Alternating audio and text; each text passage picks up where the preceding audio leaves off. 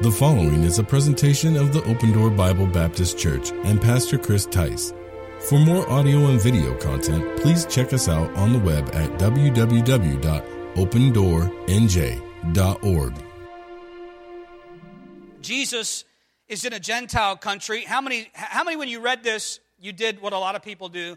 You confused this miracle with the other one the feeding of the 5,000 with the feeding of the 4,000. And I like how he gives different details so that we don't do that. He tells us, even in the passage, he references both miracles separately, doesn't he? When he talks to the disciples, he talks about how he fed the 5,000 and how there were different amounts of fragments uh, there. There's some other differences that are here that are in the passage that we may overlook. If you remember, if you were here last week, Jesus is in a region, he's, he's dealing with the Gentiles right now. He's, he's primarily in a region of Gentile people. So when he fed the 5,000, they were with him one day, and Jesus saw their spiritual need. He was ministering to them spiritually. They ran, remember they ran ahead as he was crossing the shore. They ran ahead. They met him there in that deserted place. He made them to sit down. He asked the disciples, "Have you any meat?" Uh, so he asked that same question in both contexts, in both places, in both both miracles. Except in the first time in Mark chapter six, you can go back and look at it. Mark chapter six he's feeding Jews. In Mark chapter 8, he's feeding Gentiles. In Mark chapter 6, 5,000 men plus women, children, we don't know how many. In Mark chapter 6, in Mark chapter 8, 4,000. The Bible says 4,000 total that are there, mostly men. Uh, so 4,000 that are there in total, Jesus feeds. In, in Mark chapter 6, uh, they had been with him just for a few moments. They had ran ahead a day's journey and they had met him there, and then they, they didn't have food where they were and he fed them and but primarily he was focused on a spiritual need. Remember he taught them first and then he fed them. In, in mark chapter 8 fi- primarily focused on a physical need. He, he sees that they have a physical need. They've been with him three days listening to him teach. How many think that that's astounding? Three days in the middle of nowhere listening to jesus. How many would love to have been a part of that conference and, and by the way, there was no Hilton to go back to. there was no glamping. You know, they didn't have their, uh, their trailer. They didn't have a, any kind of uh, cool, you know, hipster way kind of to stay out in the wilderness and have it be cool and fun and still have all the stuff that you enjoy. And there, no Wi Fi. You know, there, there was nothing like that. But yet, Jesus is there speaking in the wilderness. They stay with him for three days. Notice they're not there to get a miracle from him. When Jesus crosses over back into the Jewish place, the Pharisees come with him. What do they do? We want a miracle. We want to see a sign. We want to see a miracle. Those people came out, spent time with Jesus for three days, didn't ask anything of him. As a matter of fact, they were ready to go back to their home, and some of them have, the Bible says, traveled from so far that if they traveled from that place back to their homes without food, some of them might die. So they were in a position where they were great need. Jesus, now focusing on their physical needs, looks to the disciples. Remember, he looked at the disciples, they had nothing. This time he looks at the disciples, there's no little boy with his lunch. Now it's just the disciples. What do the disciples have? Seven loaves of bread and a few fishes. And what they, they're just carrying that with them. That's all they have. He looks to the disciples to give what they have. He wants the disciples now to meet the needs of the people. He wants them to give up all the food they have to feed the people, and they have nothing. They got nothing left over. So th- he's looking to them to sacrifice. He's looking to them to give to the needs of the people. So there's some differences that are here that involve these two huge crowds and these different things. The, the other thing that's interesting about this, and I'll move on, is the fragments that are taken over. In one, there's 12 baskets, and the Bible uses a word that means a small carib, like a little basket that you would carry. There's 12 fragments or baskets full, enough for in each individual disciple. So each individual disciple would have had their needs also met in that process and would have been, had a, a basket to take with them, and they took those 12 left over. In this case, what happens? There's seven, but the word that the Bible uses here means a basket the size of what we would look at like a laundry hamper that you could fit a human being in. So a basket too big to carry. A basket, a basket so large uh, that they would have had so much fragments left over, and it was not for the disciples, it was for the people. It was for them to be able to take with them on their journey, which is an amazing thing when you think about this. And so we see uh, here uh, the, the multitudes and their need, and we see the master and his compassion. Look at verse number two. Jesus saw the crowds, he knew their need, and these people had been with him three days. And he says, I have compassion on them. That means his heart goes out, goes out to them. How many, um, how many the, the problem in your life is, is that you lack compassion? In other words, you see a need, but you don't feel moved to do anything about it. How many know that a lot of times what we are in our culture used to doing is we are used to being moved about things that are fantasy, and we are not used to being moved to do take action over things that are real. You with me?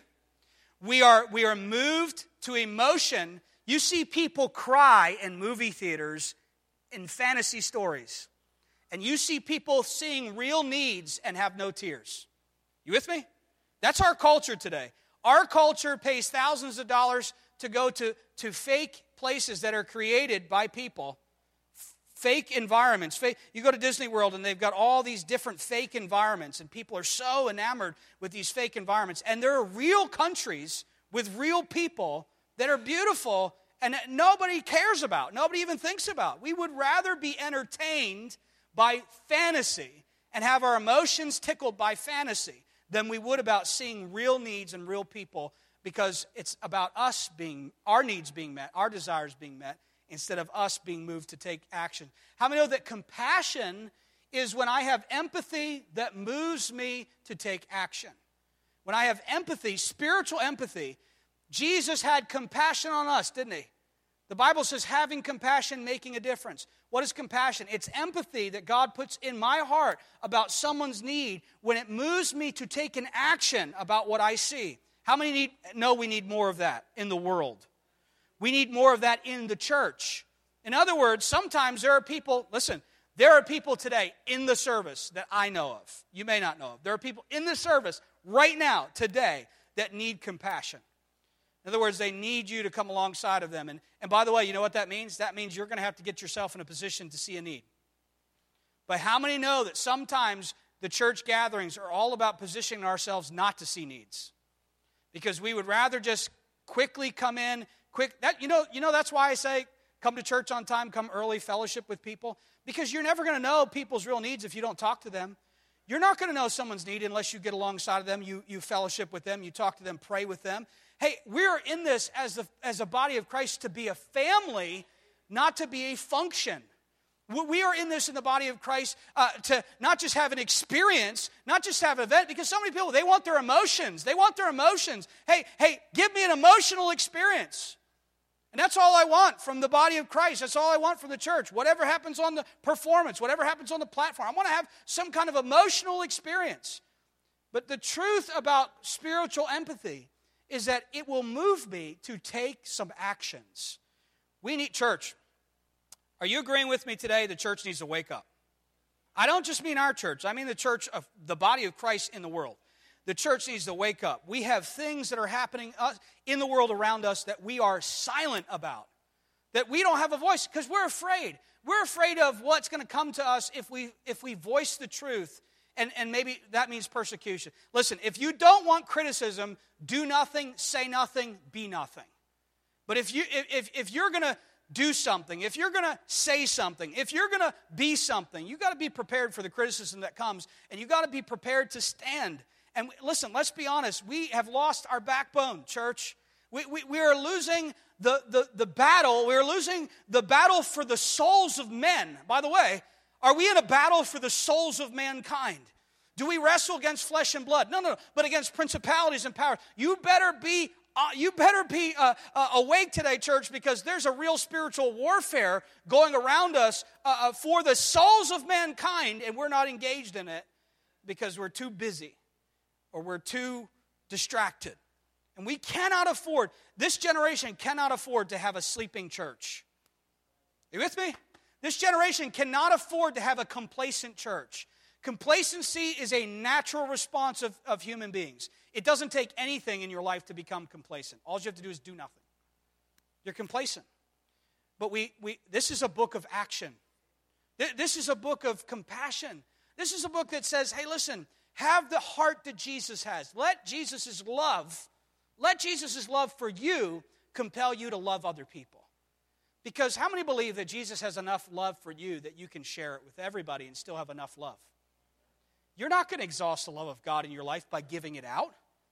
And by the way, you're not going to, let me help you, you're not going to exhaust your physical resources by using them to the glory of God. Because someone that's what we're afraid of, right? Well, I'm going to run out if I'm going to we never see the blessings in the Bible until somebody who has something gives it up for God to use it. The widow at Zarephath, Elijah, give me your last meal. What in the world? Why not go to a rich person? Are you with me? Why not go to a rich person? Because God doesn't choose people who don't sacrifice to do miracles through. God does miracles through sacrifice. God does miracles when it costs us something. He doesn't want something that doesn't cost us anything. He doesn't want us to continue to pat ourselves and, and keep ourselves, because what does He want from us, church? He wants faith. Without faith, it's impossible to please Him. I'm never in a position of faith until I'm first in a position of need. Are you with me? I'm never in a position of faith until I am in first in a position of need. The reason why I have no faith is maybe because I have no need. Sometimes we don't put ourselves in a position of need because we don't obey God. Are you with me? In the area of giving, we're going to have offering today. In the area of giving, how many know where your treasure is, there will your heart be also? Does God command us to give? He does. How many know that you cannot love without giving? Loving costs something. And I have to put myself in a position of need. In other words, I need, that's what the, the law of the first fruits and the tithe was about in the Old Testament. It was about giving God first, not giving God last. In the area of your giving, is God first or is God last? Is God first or is God last? In other words, you say, I'll give whatever I have left, or you say, no, I give God first, and then whatever's left, I trust God will sustain me with. That is faith. Faith giving is saying, I'm trusting God to meet my need, I'm giving to meet someone else's need. Are you with me? I understand it's not popular. No pastor likes preaching on it, but I'm, telling you, this is the truth. And this is what Jesus is calling the disciples to give up what you have to meet someone else's need. I'll meet your need. But how many are amazed at the disciples' unbelief? I'm so amazed at it because they get in the boat and they're like, we only have one loaf of bread. Jesus is like, oh my goodness, face palm, right? Je- Jesus is like, what in the world? How long have I been with you guys? You just saw me feed 5,000 people from five loaves of bread and two fishes. You just saw me feed 4,000 people from seven loaves that came from your baskets. Seven loaves and a few fishes. You just saw 4,000 people fed. And you're perplexed on how you're going to meet, your needs are going to be met, on how you're going to be fed. Do you not understand? Isn't that how he finishes? And isn't he marveling at their unbelief? He continues to marvel at their unbelief because they continue to miss the miracle. Listen, it's sad when those who know Jesus and follow Jesus miss miracles. Because we are the ones that have the front row seat to it. Are you with me? This is the thing. By and large, I'm watching cars whizzing by. Nobody knows miracles are happening. Nobody's, hey, listen, miracles happen every single day. We miss them, though, don't we? The miracle is when God meets my need. You know, so many times we think, I don't have any needs. I don't need anything from God. What do I need God for? I don't need God to feed me. I don't need God to clothe me. I do that myself. God, help me to get vacation money. God, help me to have another car. God, help me to have more of this. God, help me to have more of that. We're not trusting God for our needs anymore. You know what we're doing? We're turning the needy to the government. Church, it's a failure. Are you with me? I understand it's, it's popular. I, I, we're turning the needy to the government. Who did God give the care of the poor and the widows to? The church. Listen, if every locality, if every local church cared for the poor and the widows in their community, there would be no need for some of these systems. Because I believe that the church would be far more generous. Because it's not law, it's not right. It's hey, it's our job. It's our job to care but we don't put ourselves in position. How many look at things that don't move you too much? Most of the time, we go home and we want to put something on a screen so that we can veg out, so we can numb ourselves to the world because we don't want to feel. We don't want to feel anything real. We want to feel manufactured emotion. Hey, I can get Liz up here to play a song that might move emotion, that might bring emotion. It just, it's it's manufactured. We can, can, how, many, how many have ever watched a movie with, on mute? No sound. How many know that it's a lot different? Soundtracks are designed to bring emotion that can pull a tear from your eye. Just the right, these, these guys, they know how to just hit the right notes in the right ways. And boy, I could just, oh, you know, I feel that shudder and I'm, I'm feeling I like I'm feeling something, but I'm not really feeling anything. We spend time looking on social media. We're, looking at things that sometimes are not even real, not even really happening. We're more focused on things that aren't real, that are being told, than we are on things that are real, that are in front of us, that we need to do something about. Can I say this? This is real. The church of God is real.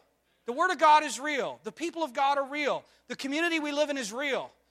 People are really dying and going to hell. That's real. And the church, our church, this generation, we cannot afford to be complacent and quiet and not active. We must be involved.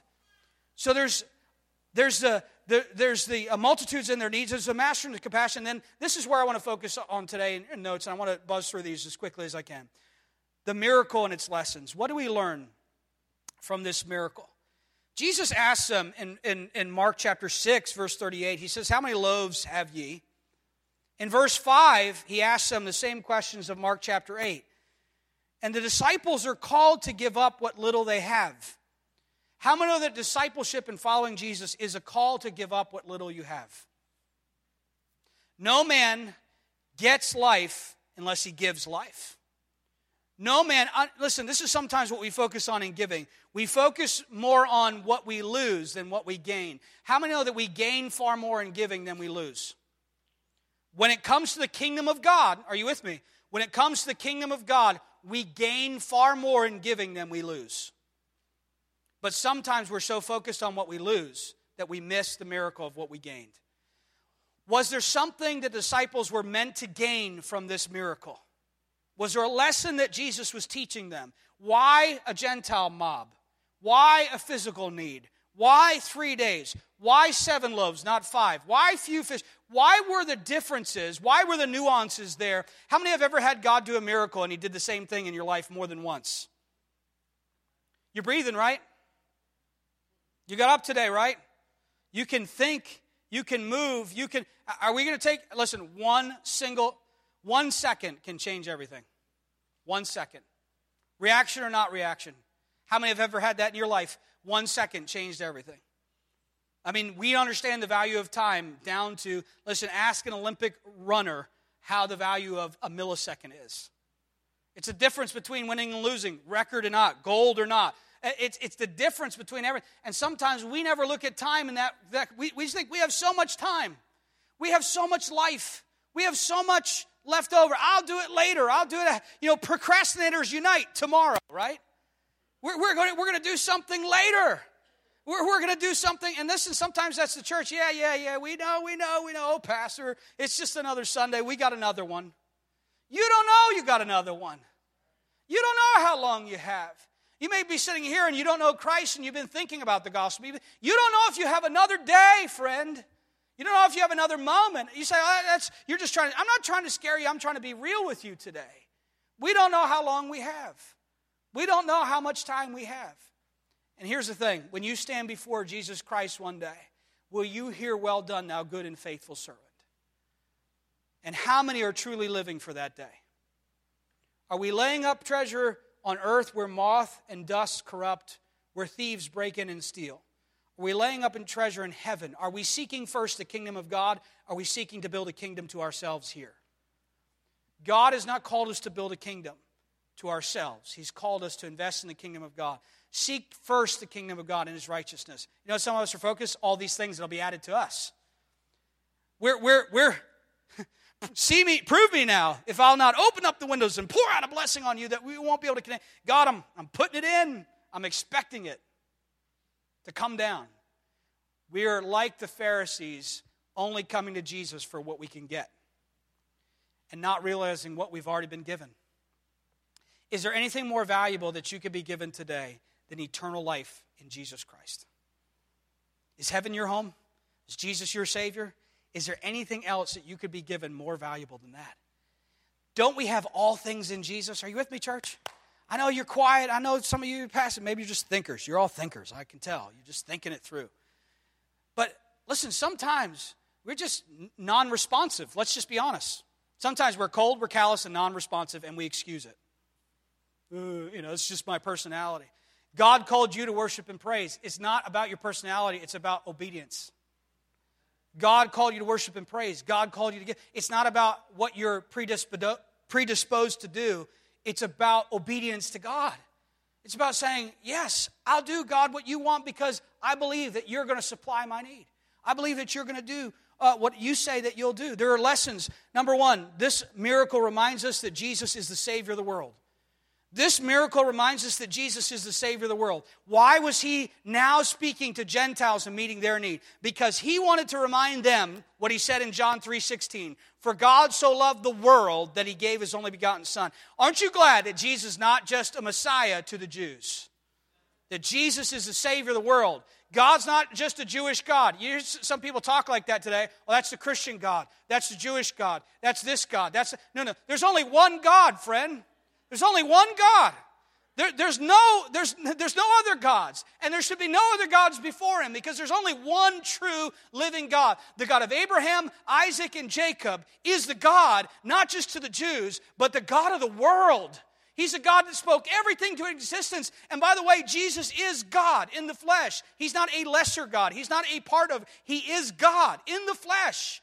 That's who Jesus is. In the beginning was the Word, and the Word was with God, and the Word was God, and the same was the beginning with God. And all things were made by Him and for Him. Without Him was not anything made that was made. In Him was life, and the life was the light of men, and light shineth in darkness, and the darkness comprehended it not. And the Word became flesh and dwelt among us, and we beheld His glory as the only begotten of the Father, full of grace and truth. That's Jesus, the Savior of the world.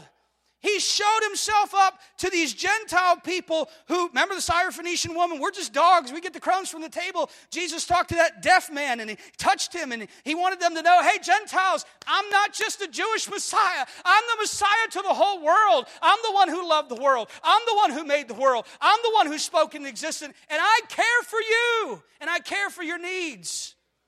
Jesus loves us, He cares for us, and He's the Savior of the world.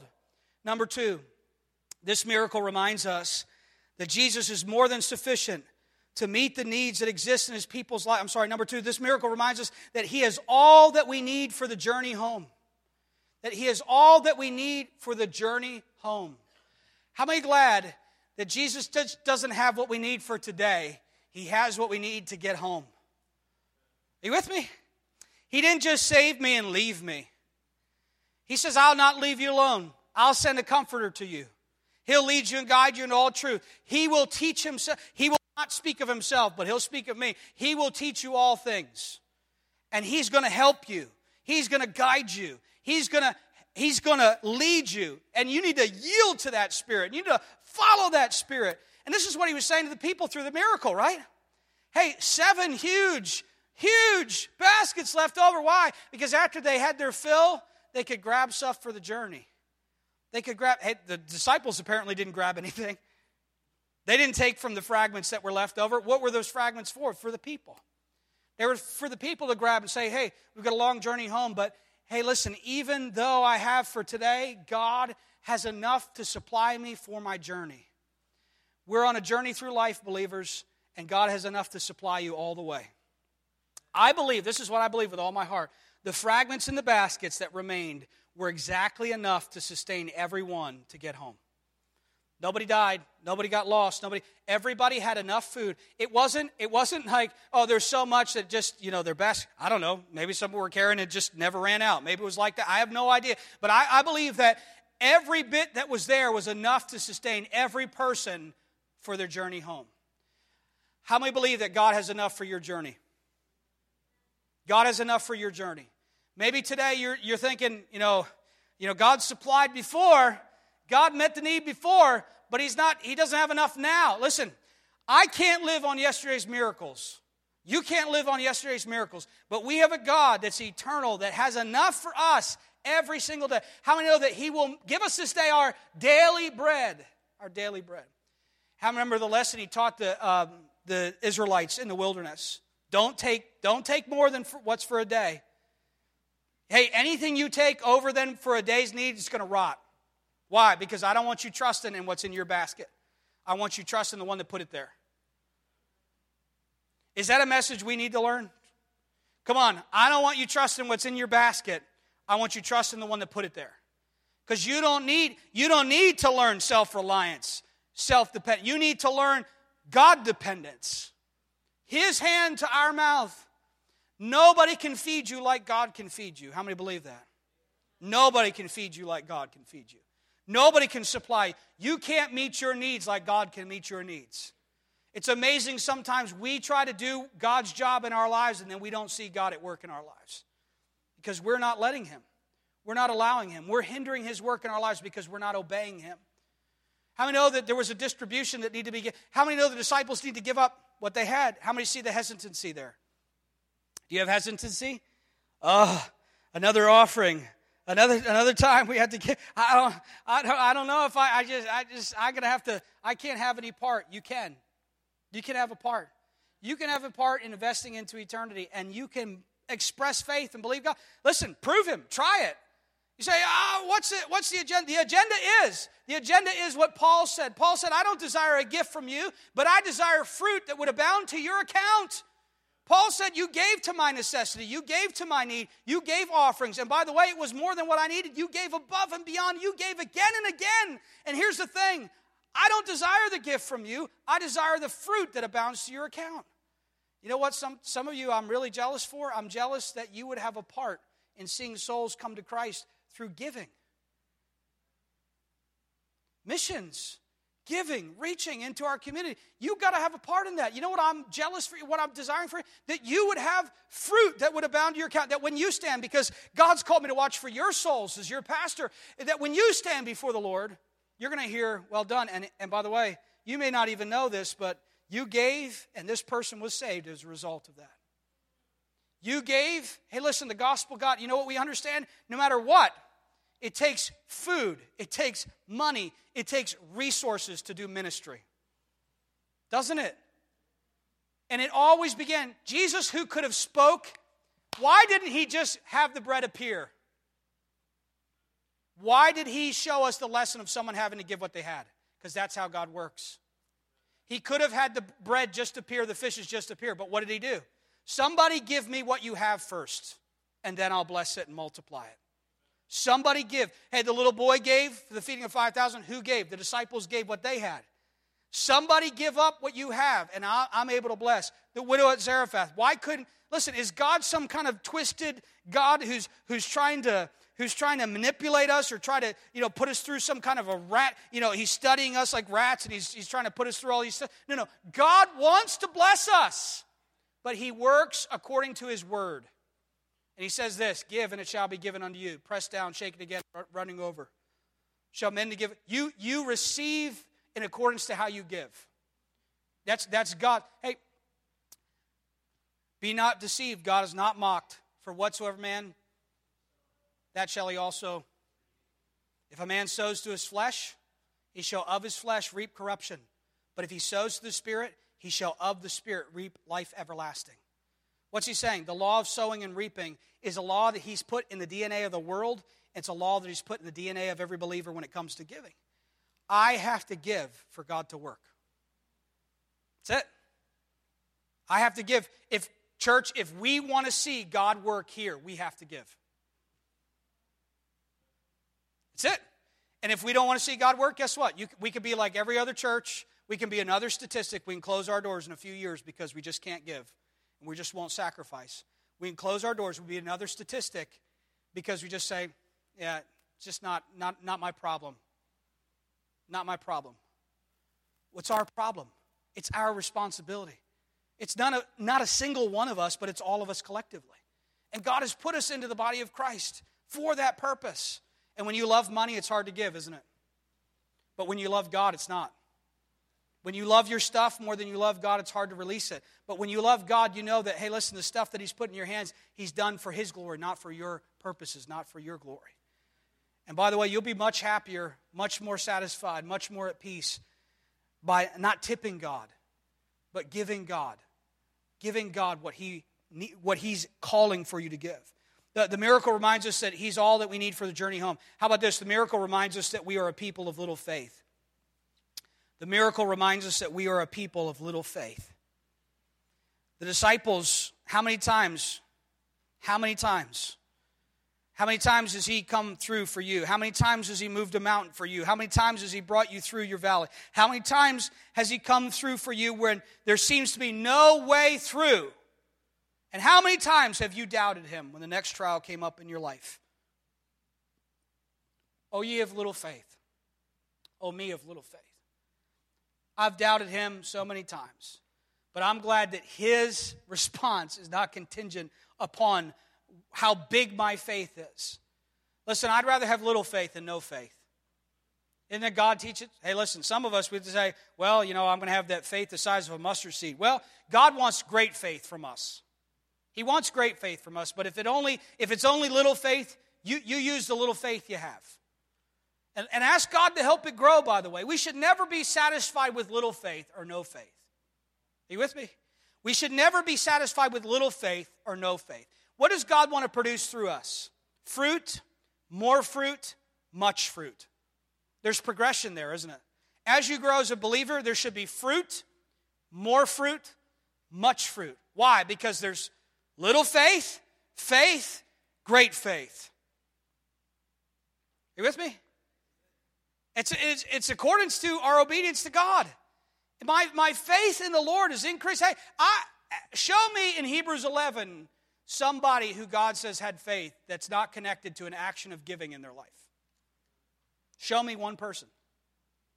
By faith, Abraham left not knowing whither he went because he believed that God was going to build, bring him to a city whose builder and maker was God. Listen, by faith, Abel offered of what? What he had. He gave God what he wanted. What was Cain's problem? He gave God what, he, what God didn't ask for. He gave God what he wanted to give. I'm going to choose. I'm going to give. I'm going to do. You know, some people they say, well, at least I gave. God says, that's not what I asked for. I want you to give what I want you to give.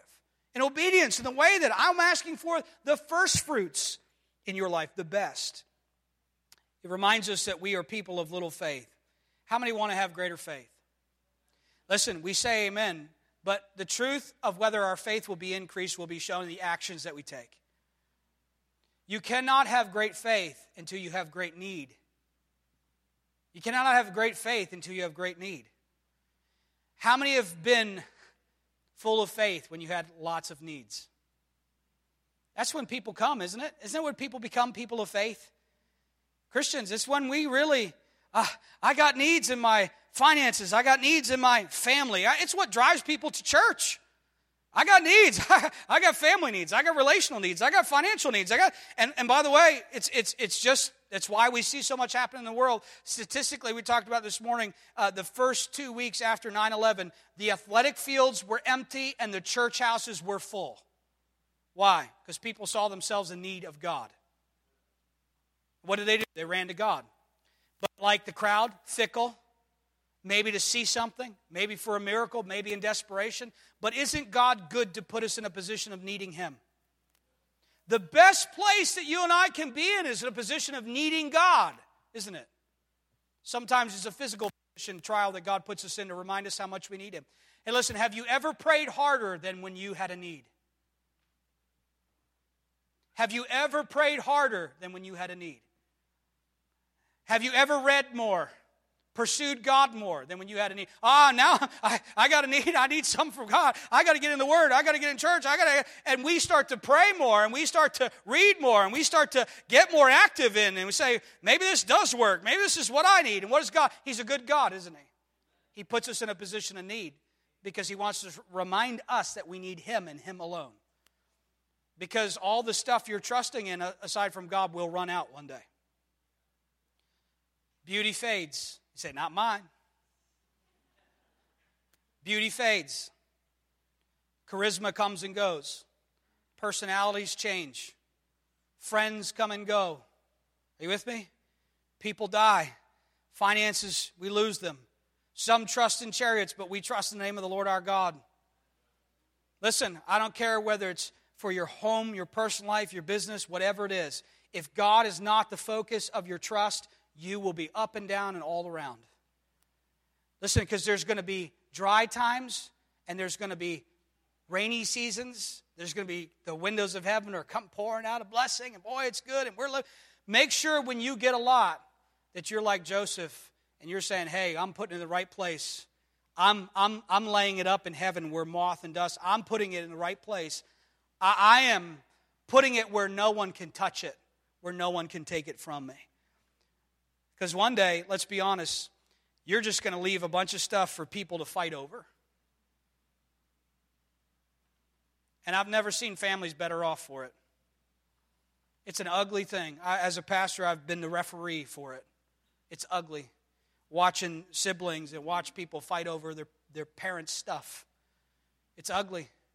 And I tell you, listen, I, would rather see it in the kingdom of God than in a place where a bunch of people are just going to be fighting over, not be better off for. This miracle reminds us that God is not a stingy God.